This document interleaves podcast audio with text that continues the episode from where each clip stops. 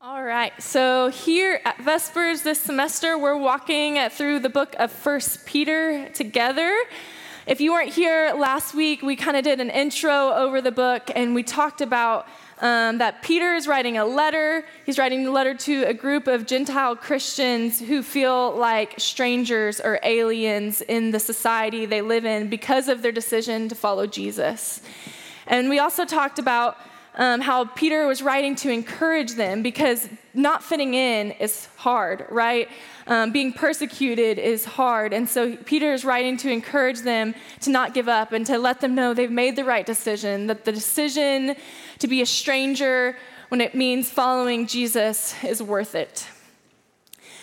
So for us, we also, if we want to choose to be followers of Jesus, um, that means like that we're going to be strangers in this world a lot of the time. We're not going to fit in with the patterns of society, what the world says is normal for us, right? So it's going to be hard, and you're going to get.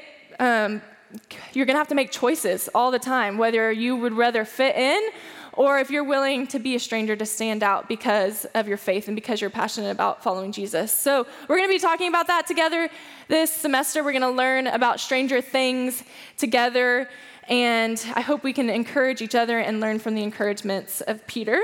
So, we're going to start where we left off in chapter 1, starting in verse 6. If you have your Bibles or your Bible journals, you can turn there. It'll also be up on the screen.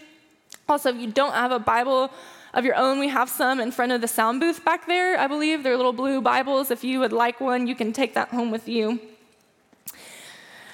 Chapter 1, 1 Peter, starting in verse 6.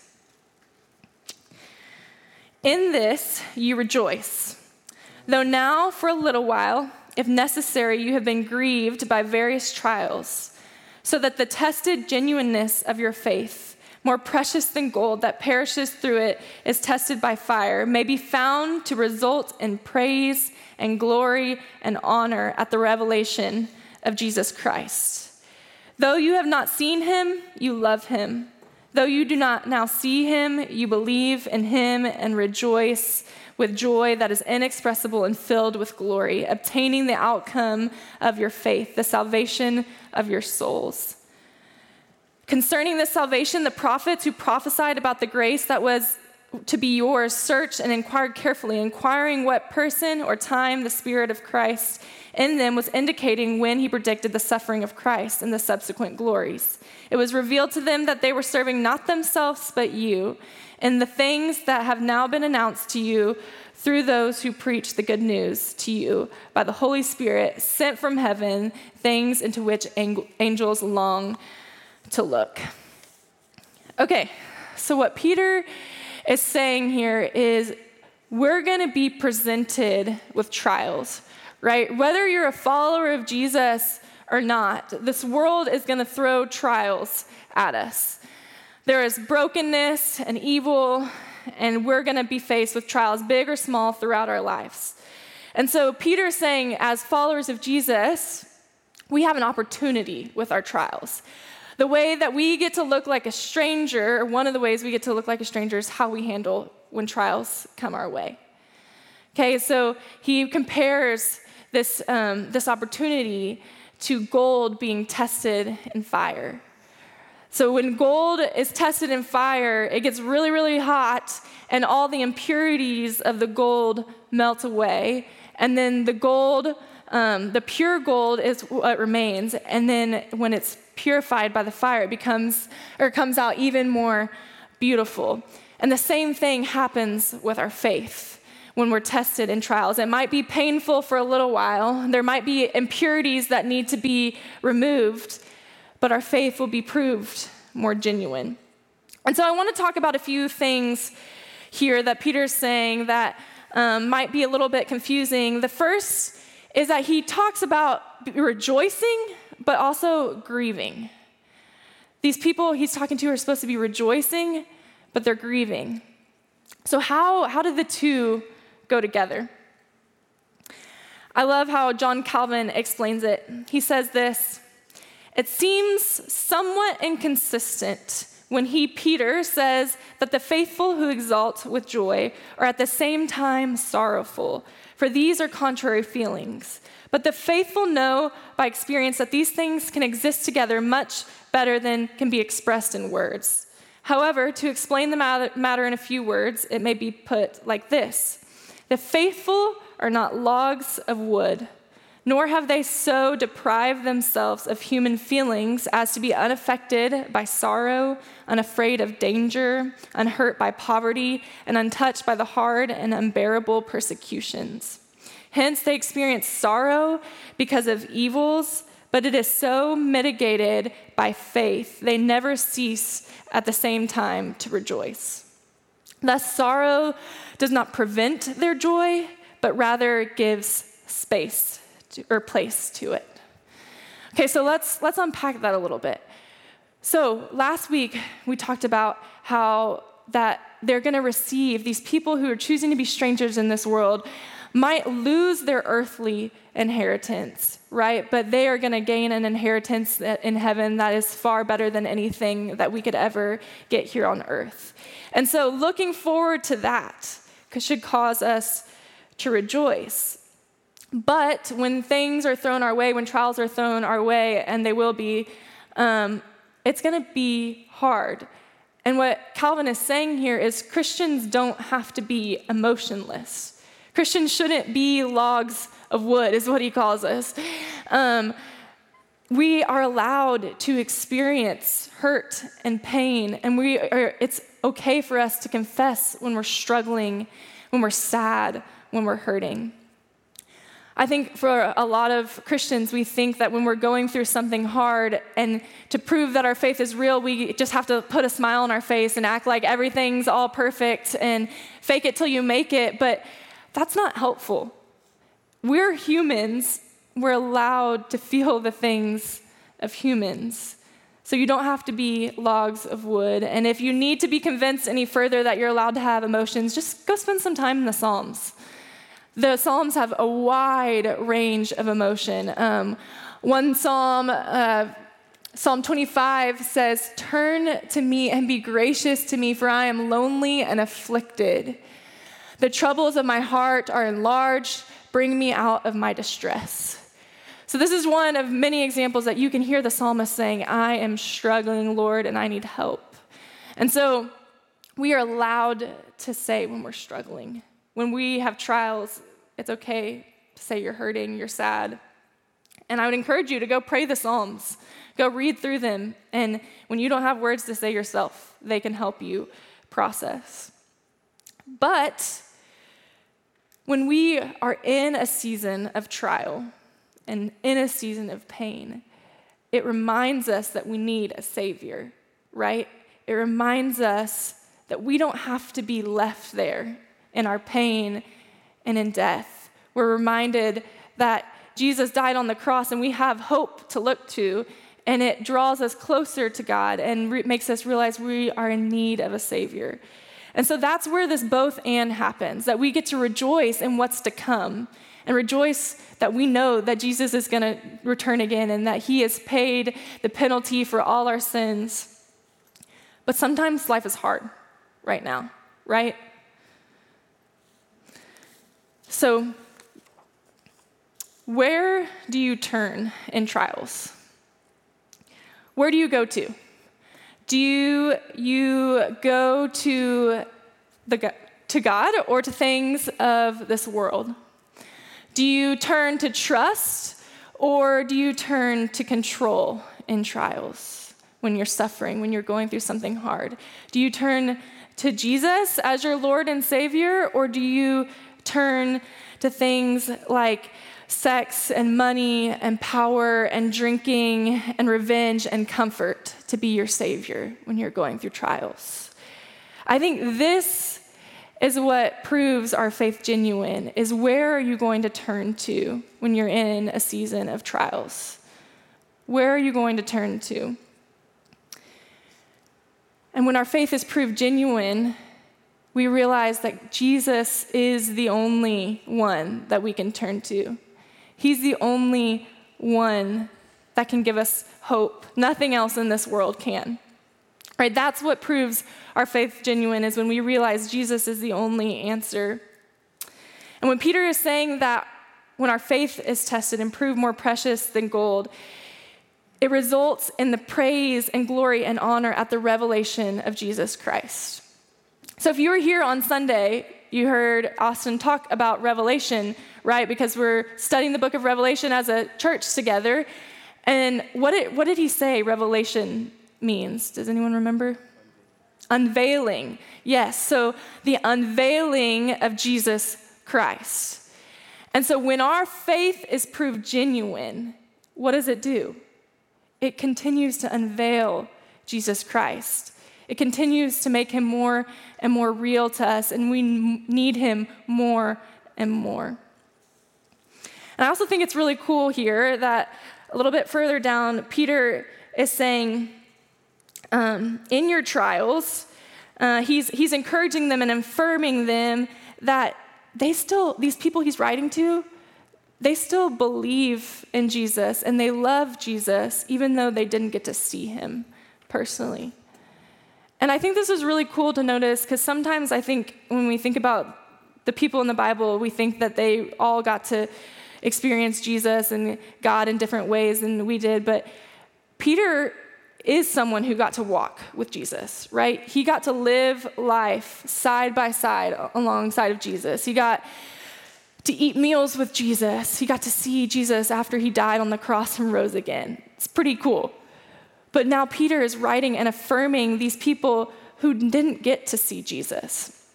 And he's affirming that your faith is pretty awesome because you still believe in him and you still love him even though you didn't see him. And so I want you guys to experience that same affirmation.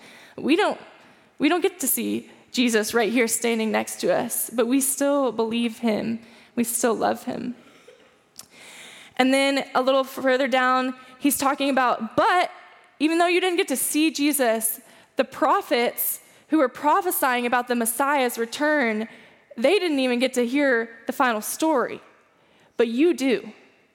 You do know what happened, that Jesus died on the cross. You do know the good news of the gospel, right? So that's, that's a gift in itself. And so, in our trials, what, what, do our, what does our faith reveal in our trials? One, real quick before we talk about trials and our, dis, our table discussions, I want to talk about some unhelpful things that Christians like to say to typically other Christians when they're going through a hard time. Um, t- two of those, we could probably list a whole bunch of quotes that really aren't helpful that we like to say, but two of them that I want to talk about for a second are everything happens for a reason and God will never give you more than you can handle. A lot of you have probably been told that, right, when you're going through something really hard. And is that very helpful to you in the moment? Like, you might want to slap somebody across the face and be like, no, it feels like I've got more than I can handle right now. Please don't tell me that. So, a few reasons why I think this isn't helpful.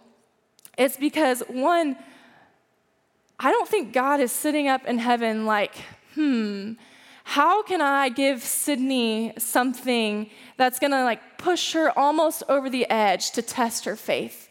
What hard thing can I put on Sydney's life today that's gonna test her faith? I don't, I don't think that God is doing that. I think that when trials and hard things come our way, it's because of the brokenness and the sin and the evil in our world. I don't think God is making the bad things happen. I also think that when you say everything happens for a reason, what about the things that we can't explain why they happened? Like, what about things like relationships falling apart, or abuse, or violence in schools, or the diagnosis of a loved one or disaster wiping out an entire city. When we say that God does everything for a reason, and then we are left to figure out the reason behind those things, it's going to put a lot of us in a crisis of faith, right? Then that's what happens for a lot of people like, why, how would God do this? And I think the only answer to a lot of these really bad, horrible, unexplainable things in this world is because it's a broken world and we, we need a savior. And so, being careful how we're encouraging people in their trials is really important. Um, and also, telling someone God doesn't give you more than you can handle, that's actually not anywhere in Scripture. Um, Paul says God's not going to give you any temptation, more temptation than you can handle, but that's not talking about trials. That's not talking about suffering. Um, Dave did a whole sermon on this about a year ago. So if you want to listen to a whole sermon about why that's not true, um, you can look at it on our website or ask me and I'll find it for you. Um, you got to do some digging. But just I want to encourage you guys to be careful in the way that you're encouraging people because those things, those saying things like that shape the way people view God. And it's important that we view God correctly, right? So, we're going to get really real, real quick in our table discussions. And here's our questions for tonight, for the first one at least. How do you handle trials? How have trials tested your faith? And what did it reveal? And how do you view God in trials? Have fun. All right. So, does anyone want to share anything they feel like is helpful to share with the group about how you have handled trials? Um, something that trials revealed to you about your faith or how you view God in trials? Anyone want to talk?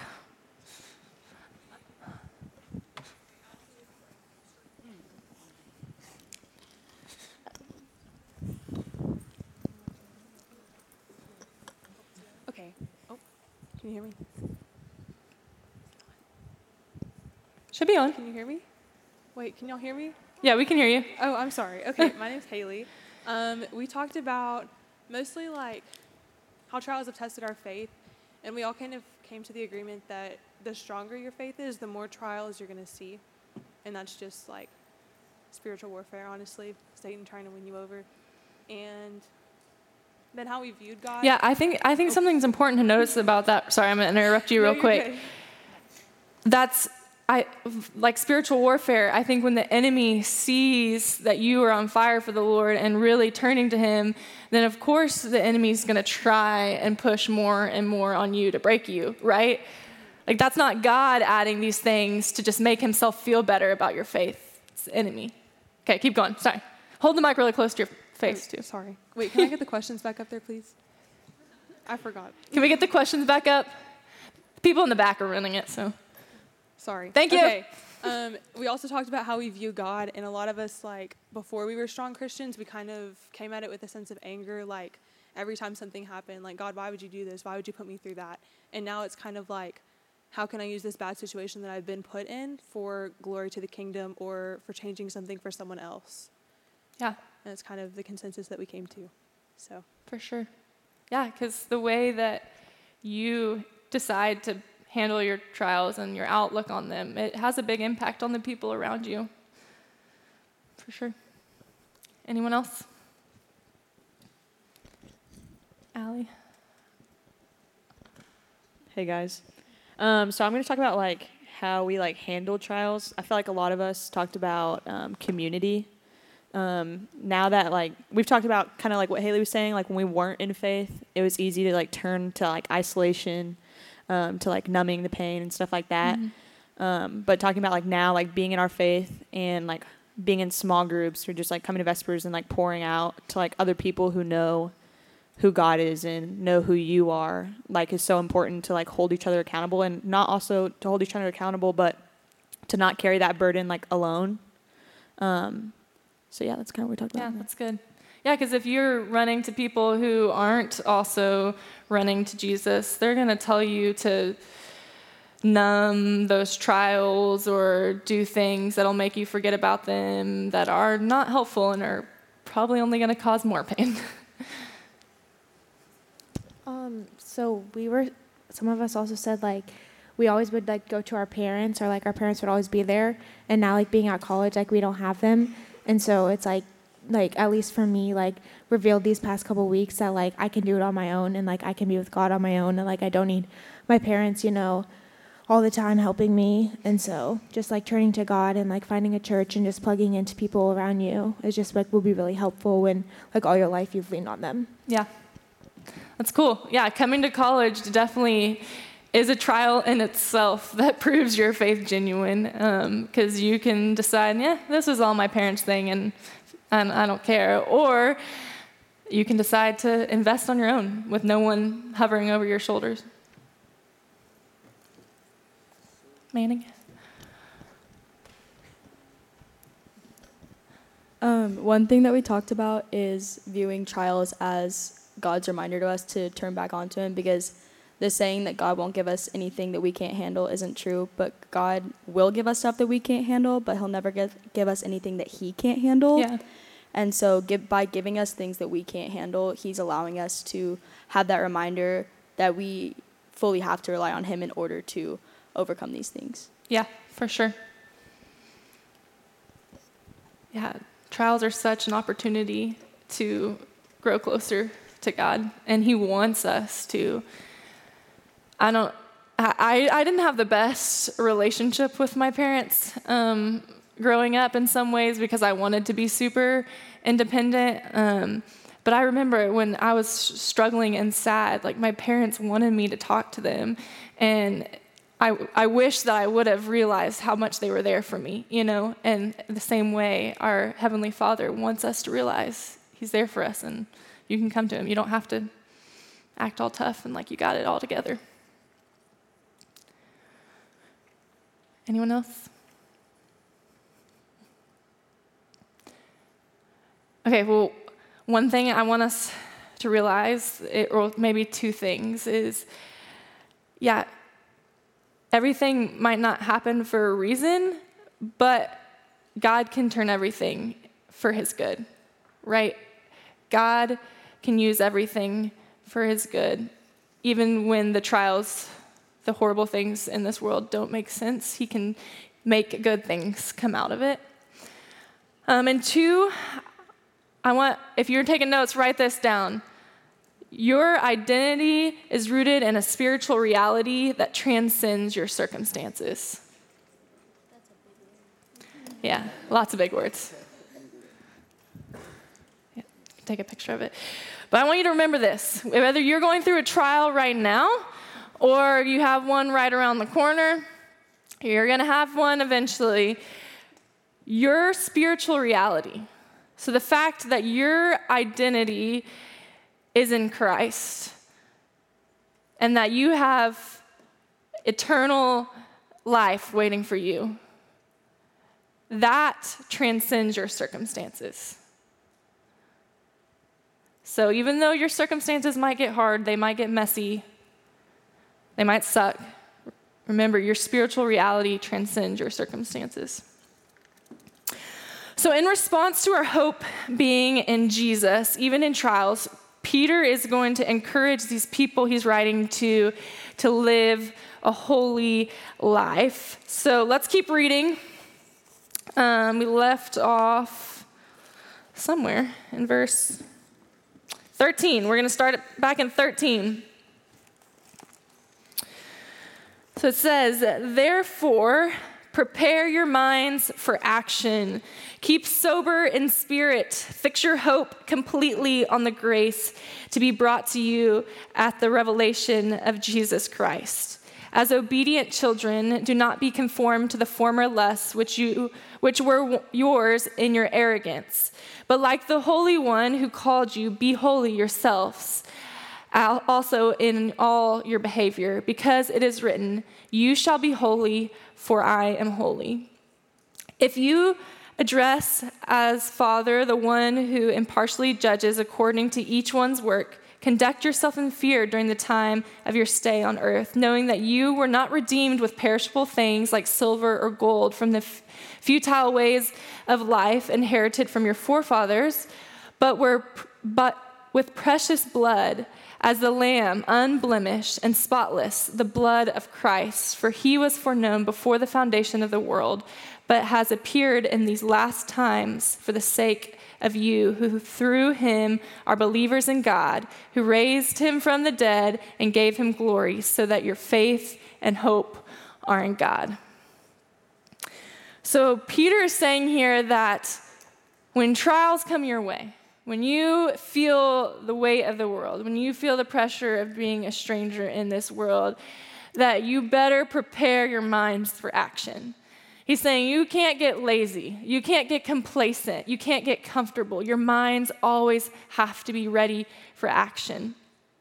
Um, one commentary I was reading this week was talking about how the original, um, the original way that this was interpreted was to grid up the loins of your mind. And so this is this is a really bad picture, but this is um, something kind of like what people would, would wear in who Peter was writing to.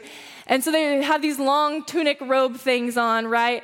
And to do anything fast or to have action, they would have to grid up their loins to be able to move, right? If you've ever tried to run, if any of the girls in the room have tried to run with a dress on, you can't move very quickly, right? So he's speaking to them in this familiar language that they need to grid up the loins of their mind and be ready for action. But a more modern way to put this is in the words of Zac Efron.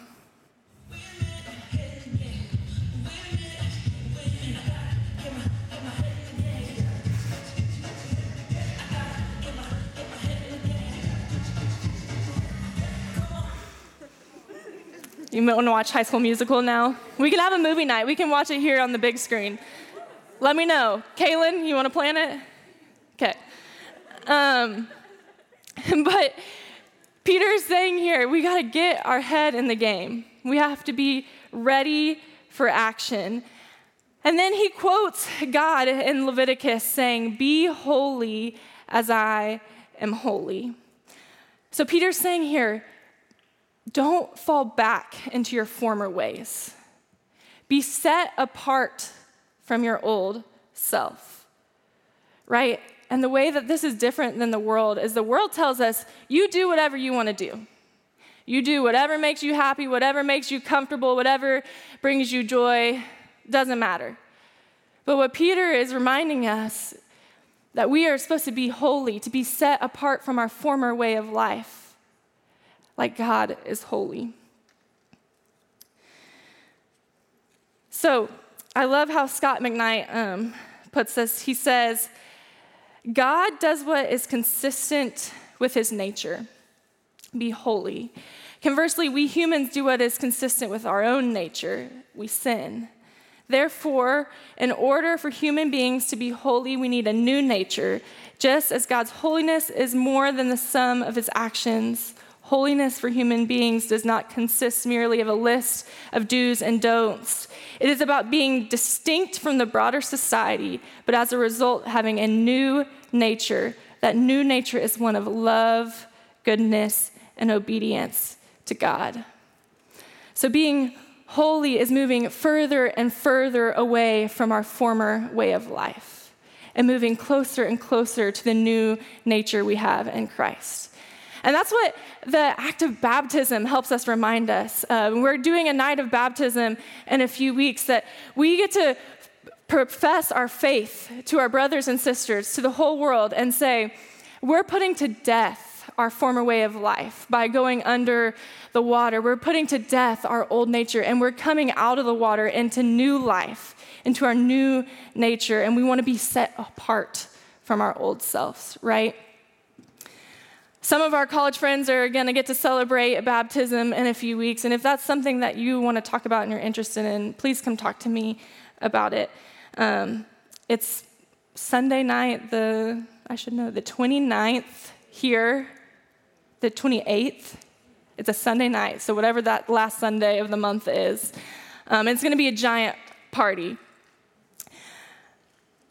But Peter ends this section saying that God paid a really, really big price for you to not have to stay in your brokenness, to not have to stay in death. So move into that freedom that Jesus allowed you to have by dying on the cross. So let's, let's talk about this for our next discussion time. How can you get your head in the game? And are there any old ways that you want to be set apart from? So, y'all talk about it. All right, anyone want to share some encouragement of how you get your, your head in the game?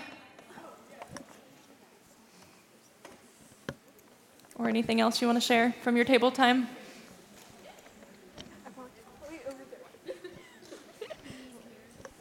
Being here, yeah, that's, that's a really good one. Hi, everyone. Um, something that I said that I've really found being here and like being able to be in like God given community. I think like community that you can rely on and almost like word vomit out to people that you trust. Like, I'm going through this. I can't do this. I can't do this. I need help with this. And then like getting that weight off your chest. Somebody said it earlier. Like I think you said it. Not like bearing your burdens alone and like getting like to share openly with people that you know like have your back a hundred percent is something for me like and I think a lot of people just like get your head in the game and like be able to know that people know you for who you are. Yeah. Yeah, it's hard also with the sport analogy thing, like to get yourself pumped up on your own, right? Like you're gonna have so much more energy and excitement and focus when your whole team's in it and challenging each other together. So I love that. All right. So um, our table kind of talked about the way to like get your head in the game is like worship music. Um, like like any athlete, like you have like a hype playlist, something that you listen to like before you go and like get yourself prepared. I think like you can like face any day with that. So they were kind of saying like listening to worship music and listening to like specific lyrics and like honing in on those and really hearing it rather than just like listening to it on Yeah. Wednesday nights or Sundays. Yeah, it's awesome. Abby?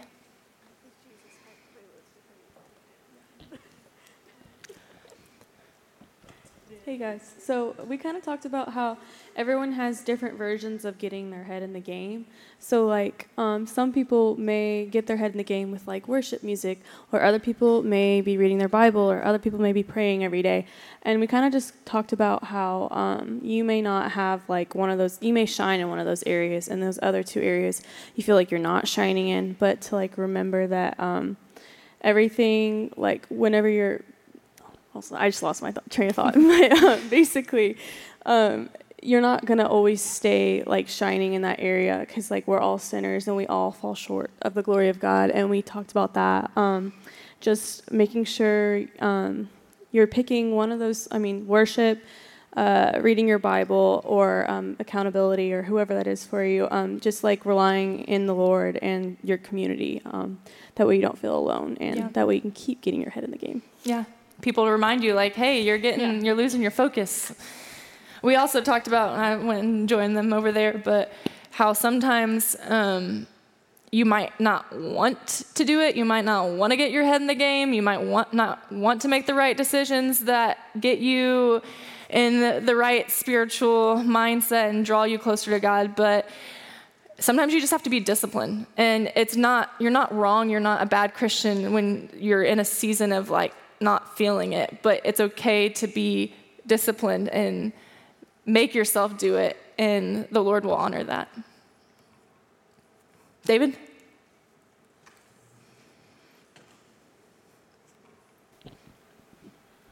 Hi, my name is David, and that question that remind me uh, Ma- Matthew uh, chapter ch- chapter 16, verse 24. Like then Jesus told his disciple, "If anyone would come after me, let him deny himself and take up his cross and follow me."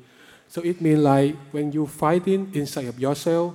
So for me, like temptation, it's like is what you feeling wants, but your head does not want. That is temptation. Mm. And but if you roll your feeling away, we're not a real human anymore. So for me, any action come from your head and your heart combined. That is wise. So that's why this is your head in the game. yeah And also like life is what you have to do, not what you want to do. So after everything, you can see how terrible what we like to do. Mm-hmm. So do what God wants you to do, not what you want to do. That is the way we need to be a Christian in this world. Yeah. So again, That's yourself and follow God. Because our. Yeah, because our sinful nature is the normal thing, right? Like that's what that's what we naturally crave. So we have we can't just listen to that because that's going to lead us in a path of destruction. And so learning to deny yourself, yeah, noticing this is this is my sinfulness, this is my flesh. It's not of God, for sure. And I also I want to note too that when you decide to follow Jesus, whether you get baptized or you make a decision in your heart, it doesn't mean that you're going to be perfect the next day, right? You're still going to mess up. But God is going to pursue you, and you, you're not ever too far gone, okay? And so I don't want you to feel like you're not actually in relationship with God if you continue to mess up. Um, that just is proof that you need a Savior more and more, right? And you can't stay there if we continue to do the same thing over and over and over again. That's not good, right? But you don't have to be perfect. So just wanted you to hear me say that. Anyone else? Any other encouragement? How to keep your head in the game?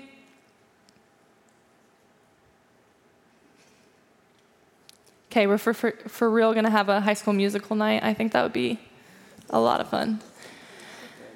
Um, well, I just I want to end by saying um, one there's there's a lot of really good ways to keep your head in the game that we've talked about community, scripture, um, but I think prayer is so so important, and so I really want to, to challenge you guys this week to be very honest in your prayers.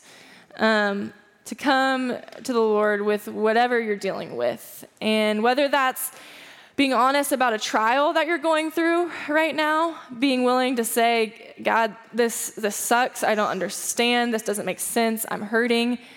Be real with God in your prayers. Read Psalms if you don't know what to say. Um, and secondly, be real in confessing where you're struggling where your flesh, where your sinful nature is being really, really loud right now. God can handle it. Be honest with him and let him know, hey, this, this is the temptation that I'm struggling with right now. So that's my challenge to you guys this week. Um, I'm going to pray us out, and then I have a few announcements before we go. God, we are so, so thankful for you. We're thankful for your word that we get to learn from. We're thankful for many, many Christians before us who we get to read about and see your faithfulness and then get to see how you're continuing to be faithful in our own stories. God, I pray that for any of us in the room that are going through trials right now, that we can just realize that you're with us that you understand what we're going through, that you care, and that we would use those trials to draw closer to you. That we wouldn't get distracted and take cheap ways out, but that we would run to you. God, and I, I pray that, that you would put new cravings on all of our heart. That we would crave goodness and love and mercy and joy and peace. That we would crave all the fruits of the Spirit, Lord, and that we wouldn't crave the things that are harmful to us, the things that hurt us, the things that draw us away from you. God, we love you. And we're thankful the way, for the ways that you pursue us, for the ways that you love us even when we don't deserve it.